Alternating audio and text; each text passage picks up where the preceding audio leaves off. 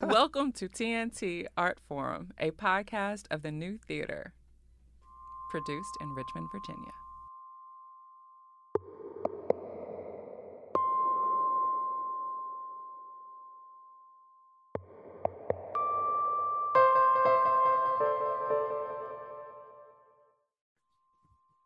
Hey, Nathaniel. Hey, Vida, how are you? I'm great. How are you doing today? Good, I'm good. Am I am I spilling too much news to share with people that you blew out your knee since we last recorded? well, probably sharing too much, but I will say that apparently my knee is fairly magical according to the to, to the doctor. He said that I have fully and completely adapted to having blown my ACL and not repairing it over 20 years ago. Oh so God. we're just going to call it Black Girl Magic. I love it. I love it. I loved our conversation with Phil and Katrina a couple weeks back. They what a wonderful way to start. You know, they're just lovely. And I, I think what I really want people to understand is that amazing art comes from all the places in the United States. Right. Amazing theater makers come from more than just Broadway. Let me rephrase that because I love Broadway. Don't get me wrong. Love Broadway. Love the space. Love the place love the magic of the moment. But theater making is actually in all of the cities. And in Richmond, we have some beautiful theater makers here. I mean, we just we really, really do. do. Yeah, I spent the last, I don't know, 10 days or so at RTP for. Um, uh, for their new work, uh, The Christmas Kaddish, which was fantastic. I saw a reading of Stonewallin', which won their So Queer Festival. I popped over to Firehouse and saw Chandler Hubbard's Man, which is like a serial drama they're creating for podcasting, thinking okay. along the lines that we are thinking. Uh, saw Straight White Men at um, Conciliation Lab. So it's been a really, really wonderful run of seeing adventurous contemporary work and Richmond expressing itself in the creation of new works. Um, out, other than you blowing out your knee, there's also a couple huge things um, huge losses uh, yes. uh, that we experienced since we last got together to record. Uh, and that is the passing of Stephen Sondheim. And then I know an artist that's very near and dear to you in Bell Hooks. Um, and it, you know, as is the, the reality of our social media age, when Sondheim passed, every theater maker rushed to their social media to talk about the influence of Sondheim. And I, I, I didn't engage in that right away because it, it does, there are so many people that knew the man or worked directly with him or knew, um, had a more intimate relationship with his works than I did. Um, and so I didn't feel like the person to eulogize, but more to witness that which was being expressed. Um, but a couple of things that that have been on my mind uh, was what an innovative artist he was. Yeah. You know, and that that while there are brilliant composers before Sondheim and there are brilliant lyricists before Sondheim, there is no one that put together the sort of ingenious complexity of composition and lyric writing in the way that Sondheim did, and managed to make that commercially accessible. Absolutely. And I, I think often, you know, my my father, before he passed, he would lament sometimes moving into the university system and stepping away from concert dance. And he would look at his contemporaries like Paul Taylor, who we both danced for, and and the sort of reputation and admiration. But I would say to my father, but dad, in the university setting, you touched so many lives in such a personal way that the yeah. ripple effect of your work is truly immeasurable. And we can quantify the number of musicals Sondheim wrote and the number of production. You could, somebody, maybe you with your data skill set, could analyze how many human beings have seen Sondheim's work over the last decades. but the ripple effect of his artistry and the way it has impacted both artist and audience is truly immeasurable. I could not I could not agree more. And I think what I'm excited about is seeing how people posthumously use him as a muse. So we're joined now for part one of our conversation today. Uh, we're joined by Warren Adams, the co-founder and artistic director of the Black Theater Coalition and the founder of Smada Media Group, and um, also the choreographer of Motown on Broadway. So not only a, a future media tycoon and changing things in the American theater, but also an incredible artist. So Warren, thank you so much for hanging out with us today. Thank you for having me. How's everyone doing? Amazing now because I get to sit in the presence of another theater disruptor. What? Hey, listen, we're trying. All of us out here trying because I think that the one thing we all have uh, commonality on is that the old model does not work. I think what what pandemic the pandemic has proven is that um, people are innovative and and and they had to get real innovative and I, I, I can't imagine that that all of a sudden just stops once we get back to you know business as usual so. Can you take us back a little bit just for for our audience and for the people getting to know the new theater and people getting to know black theater coalition? I know you and your co-founders were talking about these issues um, it, throughout all aspects of the american theater before 2020 but can you talk us like bring us into that conversation a little bit and how 2020 perhaps accelerated and um, solidified the intentions? Sure, sure. So uh, T. Oliver Reid, uh, you know, it's funny. Him and I were actually not connected. We we saw each other around town, always said hi, nodded, and that kind of thing. Um, and then, um, you know, we lost a very close mutual friend, Eric LaJuan Summers, who was this phenomenal actor, and he was one of the stars in Motown. And uh, so, you know, he he succumbed to uh, uh, cancer and so we found ourselves in similar rooms all the time. And and then we were like you know where do you live? And he lives down in boerum hill. I live in fort greene. And so we are like well we should just grab a coffee. And so we started having what we call coffee dates. And it really became about this idea of creating um, very much like a city center encores um, which was less about like the performances of people but about a platform to to to really magnify black creatives black executives black managers black the, the way the whole cookie is made, right? And so that became our discussion, I think, probably around October 2019. So, you know, really a year before the summer of 2020, close to a year. And, um, and then of course, you know, we'd started talking to some creatives and, and wanted to put up and showcase all of these Black creatives um, in both a musical form and in a straight play form. And we were, you know, busy planning. And then of course, the summer of 2020 hit. Rona hit, coronavirus hit, and then you know the the killings of George Floyd and Breonna Taylor, and that made us look at things in a slightly different way, which became less about um, the actual uh, highlighting of performances, but really going, okay, that is the that is the pinnacle. If that could happen one day, but really, what is the work that has to be done? Like, what is the actual work that has to go into it? And out of that, the, the Black Theater Coalition was was born um, we both turned to each other without thinking and said, we need a third person in Reggie Van Lee. Reggie is just one of the most accomplished, you know, Black executives um, in, in the American corporate world, but he's also been a philanthropist and has been a huge fan of particularly dance. Um, I know he's a huge board member of Evidence, uh, Ron Brown's company, but in theater as well. He's been very active. And so we both said Reggie at the same time. We reached out to Reggie. It was a quick dinner, and Reggie was like, I'm in. And um, the thing about Reggie is he's a strategist. He's brilliant, but he has enormous experience. And he's the kind of guy, if you need like the White House on the phone, get the White House on the phone. If you need get the mayor, we'll get the mayor. So, um, and so it became a, a, perfect partner for us. And I'm a bit of a tech geek. Um, and I was like, well, we can't fix something unless we know how it is broken.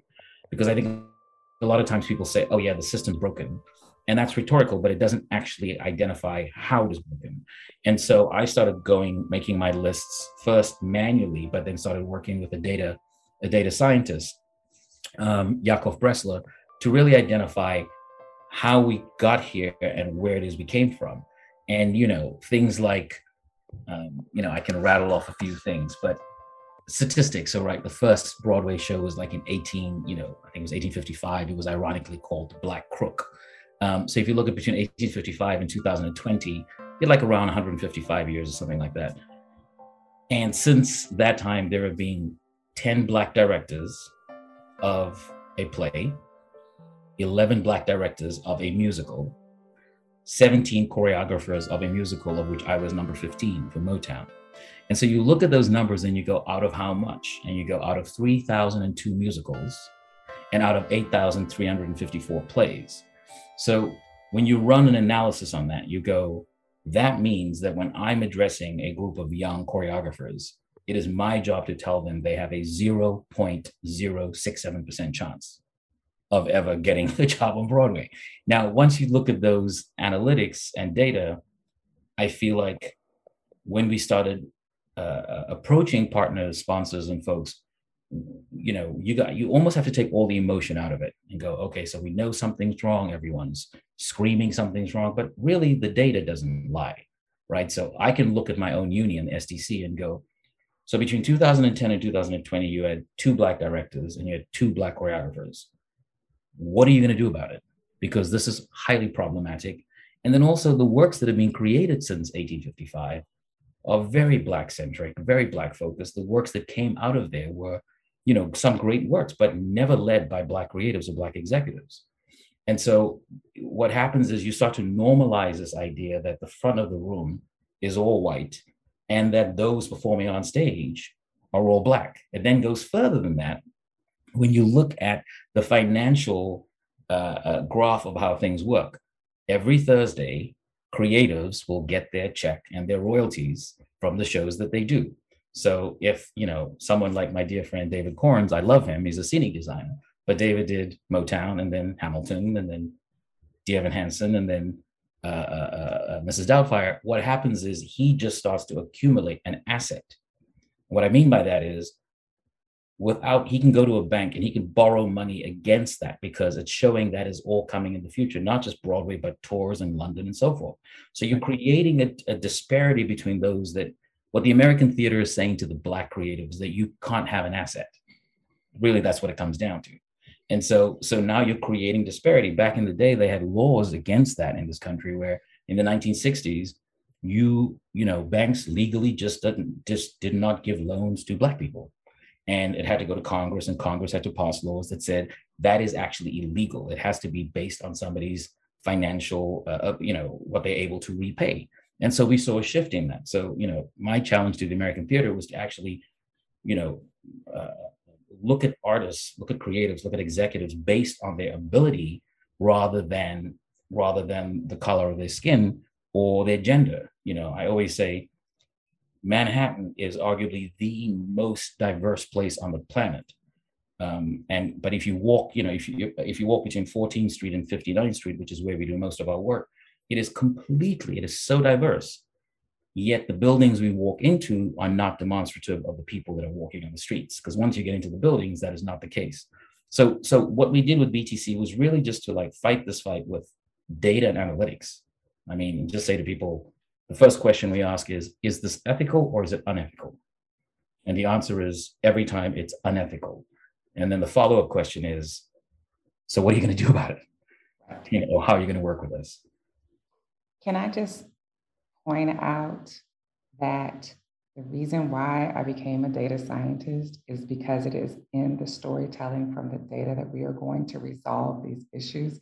So it is absolutely shouldn't be surprising to anyone on the planet why I would co found a theater and why I mean for the theater that we have founded to be disruptive, because I already know what the numbers are. And I already know that without these types of disruptive actions, disruptive actions, we're not going to make the change. And the change is that fundamental.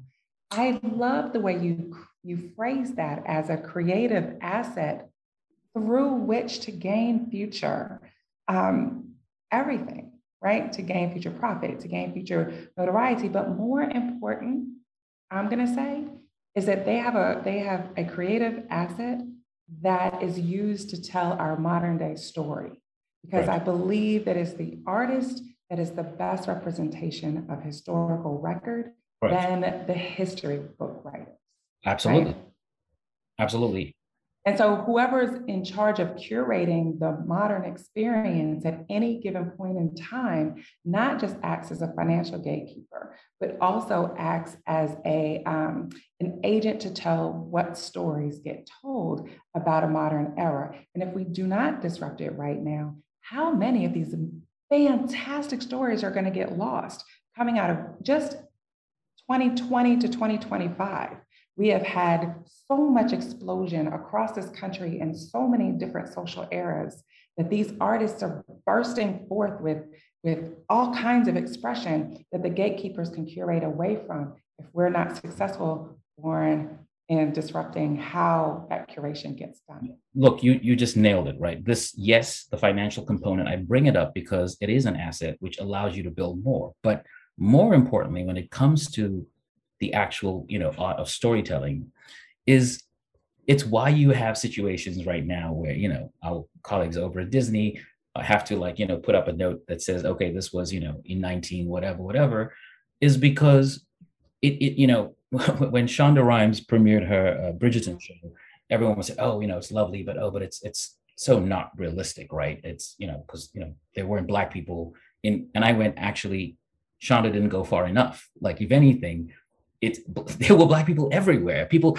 people don't realize that you know the Three Musketeers was written by Alexander Dumas. Dumas was from Haiti. Uh, Dumas' grandfather was the first general of the French army. Like these are all factual things, right? He was he literally was the general of the French army, and so I think he was called the the uh, the black. Uh, gosh, it'll come back to me. But uh, aside from Dumas, go further north up to Russia, right? The, the first poet laureate of, of Russia was uh, Alexander Pushkin. Pushkin writes in his poetry of the, the, the, um, the darkness that flows through my veins, right? When I visited Moscow about four years ago, all of these artists kept telling me, they were like, Do you know Pushkin? I was like, Of course. Pushkin's grandfather's from Eritrea. Eritrea is next to Ethiopia. And so there's this concept of, of that, you know, blackness started with slavery and ended with Obama, right? Whereas in reality, if, if you actually understand how Europe was built, if you look at the Moors and look at how they built irrigation systems in Spain, and like it's is I'm not surprised by Bridgerton. Black people were ubiquitous in positions of power in Europe at the time. So I think this idea that our stories get told in one way, which starts with, like I said, slavery, oh God, roots, oh, you know, Amistad, and then ends up with, look, civil rights, MLK, and then shoots to Barack Obama, look, we've survived. It's like, well, that's not actually true. You want to know what's even more poignant? And I'm sorry, I just got to pull this out. And then I promise, Nathaniel, we'll get back on, you know, our script. But I think what bothers me the most about that, Warren, is that people do not understand that racism itself was an economic innovation. Completely. So, in order for them to have a class to subjugate, they had to come up with a detail upon to indicate, illustrate and that was easily accessible for subjugation.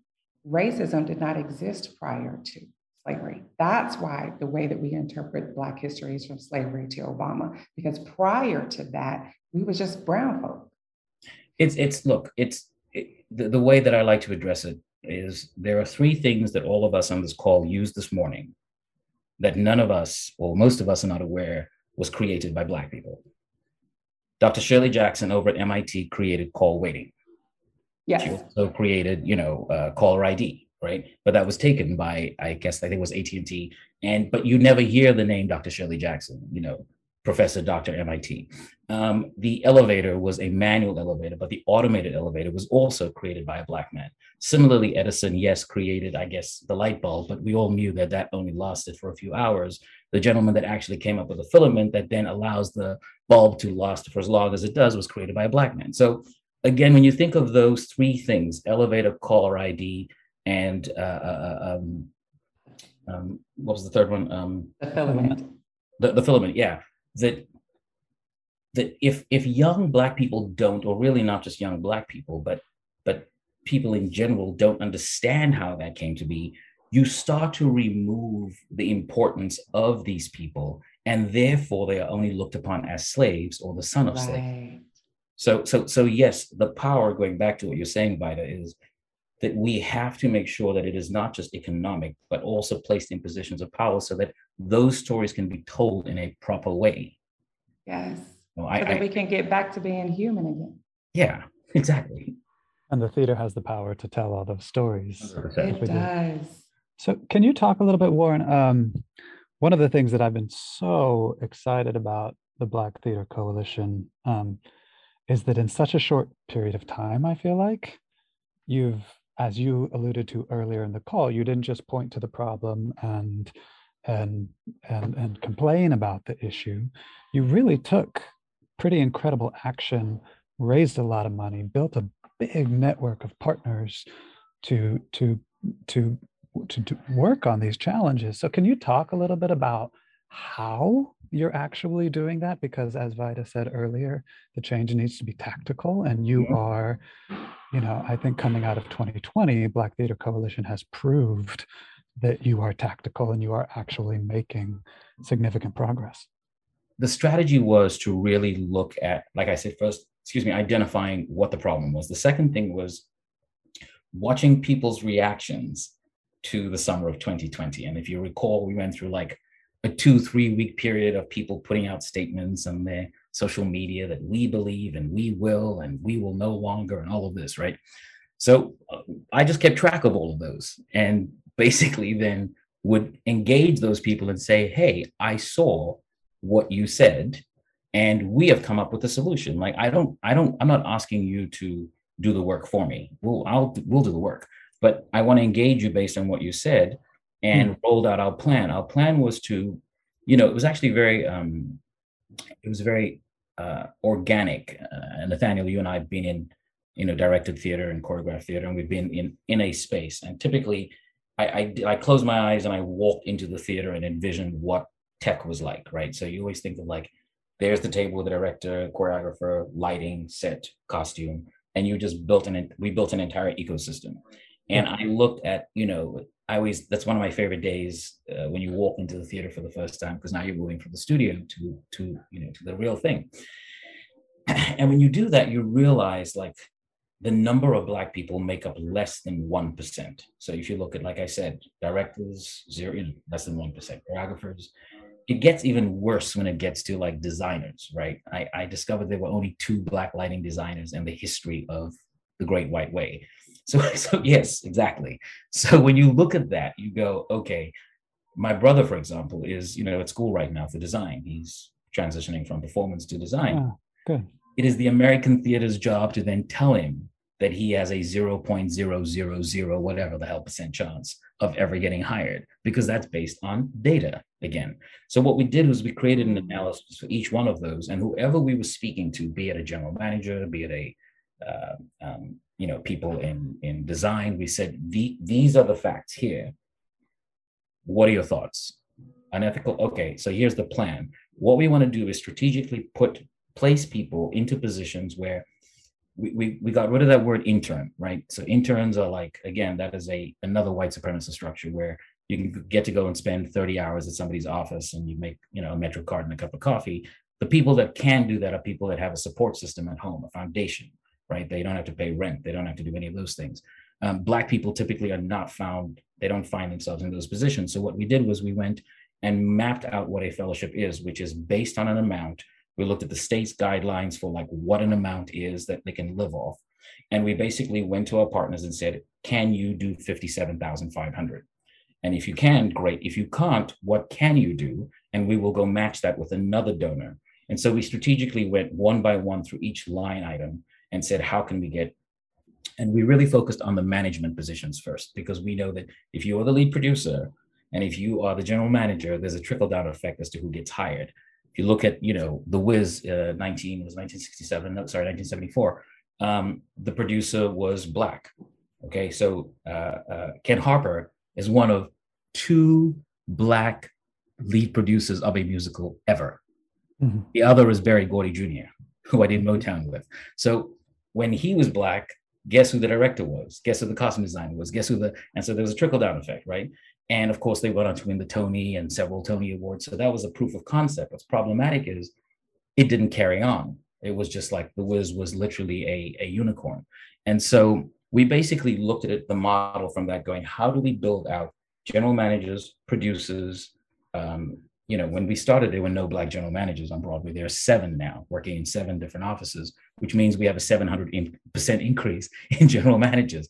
Same with producers. Um, and so, so we went efficiently line by line and basically mapped out what these statistics were, and then found donors made up of corporate sponsors, made up of partners, made up of, of just private donors. The other day, we just received our first foundation grant from the Doris Duke uh, Charitable Foundation. So um, we, we, we strategically built out what these people are going to be doing and that they were getting paid, not that they were, you know, going to be interning. Yeah. I think that's wonderful. Um, and it really is one of the, uh, I don't know, one of the most exciting innovations um, that I've seen in a long time. That people aren't, you know, you're going so far beyond just pointing at the problem and so far beyond even the data analysis, but the number of people in how long have you all been I mean, are two years? Are we even at two? No, we so we are at uh, actually 18 months now, and uh, and we are about to announce our 32 fellows. That you know, some of them are working right now. They're in offices. They're working on shows, and some of our designers are working with the likes of Natasha Katz. They're working, and mm-hmm. look, the other thing is we wanted to make sure is that we don't just thrust people into a place that they weren't ready for. Because I think what everyone is, you know, eager to say is like, see, we we did it and and and look, it didn't work out. We we actually want to put people in positions where it's okay if they if they fail, like where it's okay if they make mistakes, right? Mm-hmm. And and that they can continue. Um, I I typically believe that black people, you know, fail down and white people fail up. It's just a fact. and then you know, before we leave this topic, I I'm thinking back to your post in June of 2020, mm. um, your social media post that was picked up by Playbill, and I imagine others talking about um, the perpetual racism in the American theater. And you used a phrase, the illusion of inclusion. yeah. And I've I've always thought you coined that phrase. Maybe somebody else said that at some point, but I've always attributed it to you. Um, and I would love for you to kind of share what you mean. I, mm-hmm. I took I took the impression I took it as when we look up on a stage today, mm-hmm. whether it's a Broadway or a national touring company or a, a LORT regional theater, mm-hmm. what we see is a pretty diverse expression of the American experience, at least from a race and ethnicity standpoint. Mm-hmm. We have further to go in so many other ways. Um, but it's everything everything on every other page of the playbill that lacks that. Is that kind of what you were driving at, or is there something different or not deeper? just not just kind of? You nailed it. No, you absolutely nailed it. Um, look, I think it would be wrong to say that there have not been improvements made in the American theater when it comes to costing. I think Hollywood, you know, can also look at that. If you look at 10 years ago, the amount of of, of BIPOC people that were working, um, or rather not working versus now, it's it has grown. The problem is with that is I call it an illusion is because if the decision makers are constantly the well the decision makers are constantly the ones that decide what comes next right is is i want to get out of this this idea that you know you have a success and then you go back to zero to start again you have a success and then you go back to zero to start again in every other industry you are watching people constantly climb the illusion of inclusion is based on this narrative where the American theater would say, oh, but look at Hamilton. Oh, but look at this show. And you were like, yeah, there's diversity on stage, but how it functions, how it runs, who decides what gets produced, when it gets produced, how much money is spent, how much marketing. You can go down the entire list. I guarantee you, you will find a stat that says we make up less than 1%. Imagine saying to a human being that your stat is zero point something, right? So I ran a company, a production company who got very close to getting a Broadway house, but every time we got close, we didn't. And what that means is if you look at Berry Gordy Jr. and Ken Harper from The Wiz, they succeeded in getting a Broadway musical produced by Black people on Broadway. every time Brandon and I sat down with a theater owner, we had a 0.04% chance of getting a house. Now imagine as an intellectual, as a as a intelligent human being walking into a room, knowing you have less than a 1% chance of success.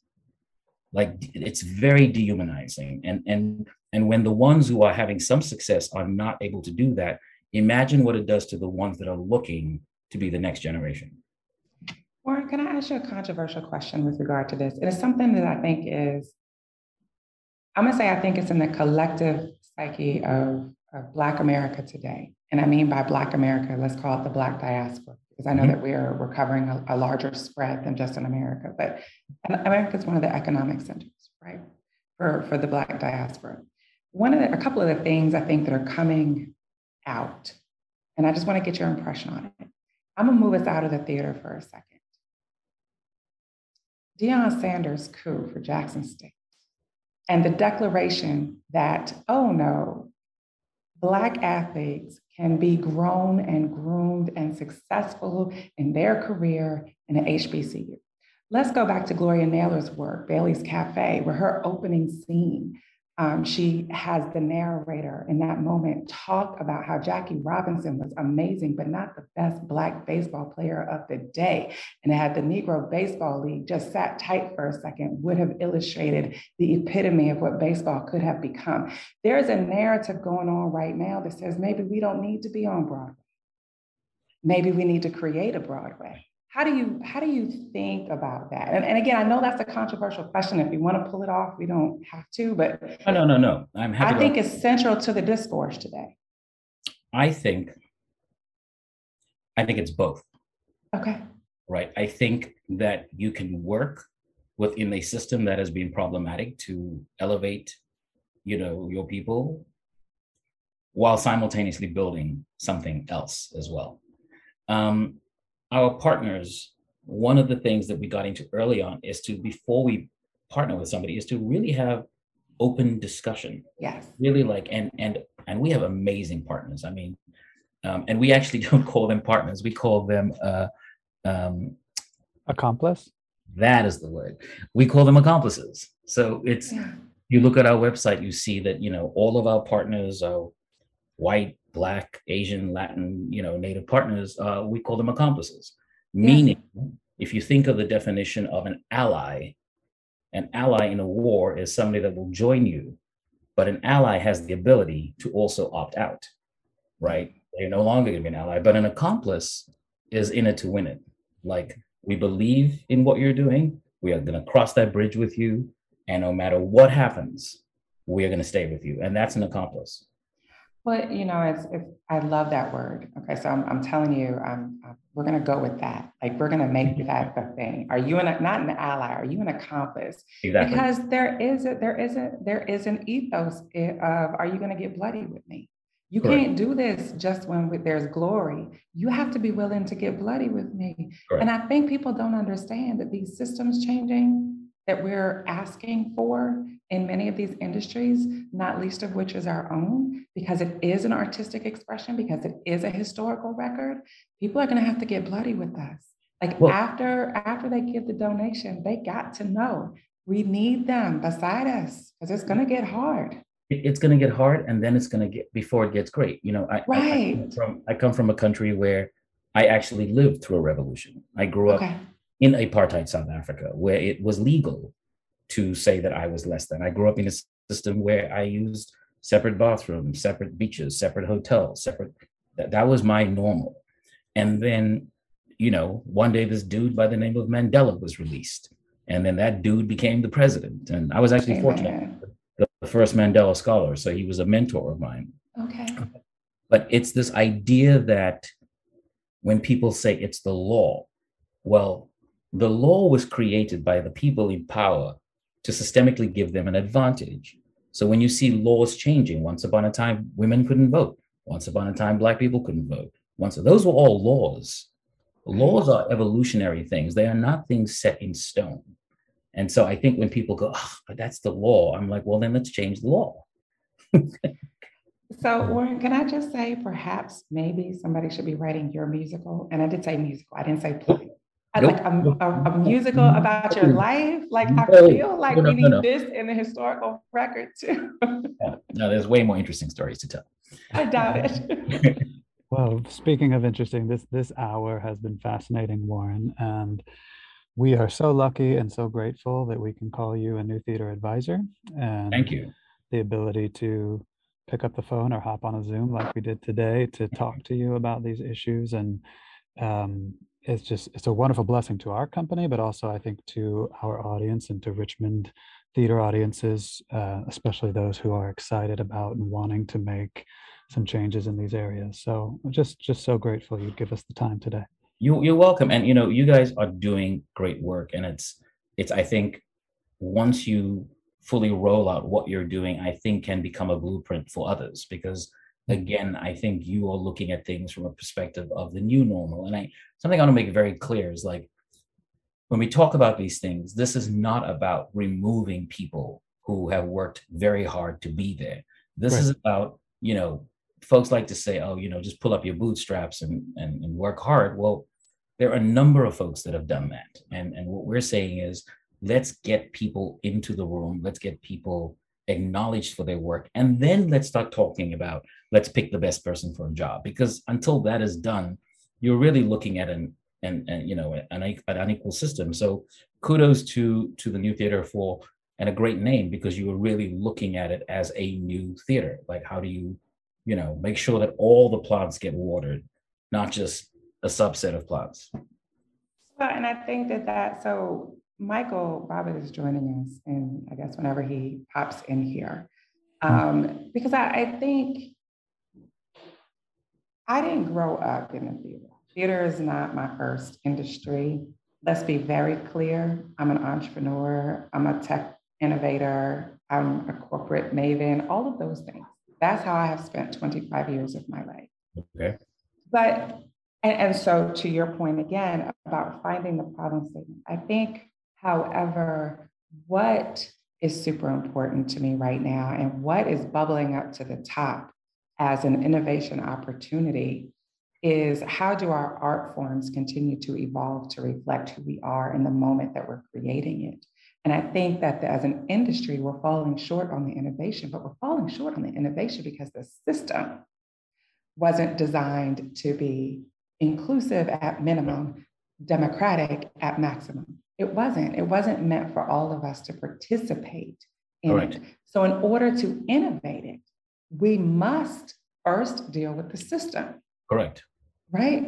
Correct. And I think that that order of operations sometimes gets lost in the broader conversation because we do talk about theater and we talk about theater equal venue. We think about theater equal place, like Broadway, and we think about theater equal people like our canon. And when we do that, we miss the opportunities that are being presented, presented to us by the younger artists who is thinking performative arts equals anywhere that you're going to see me and the maximum number of people who are going to relate to me and mm-hmm. add to my story so that it becomes dramatically interactive.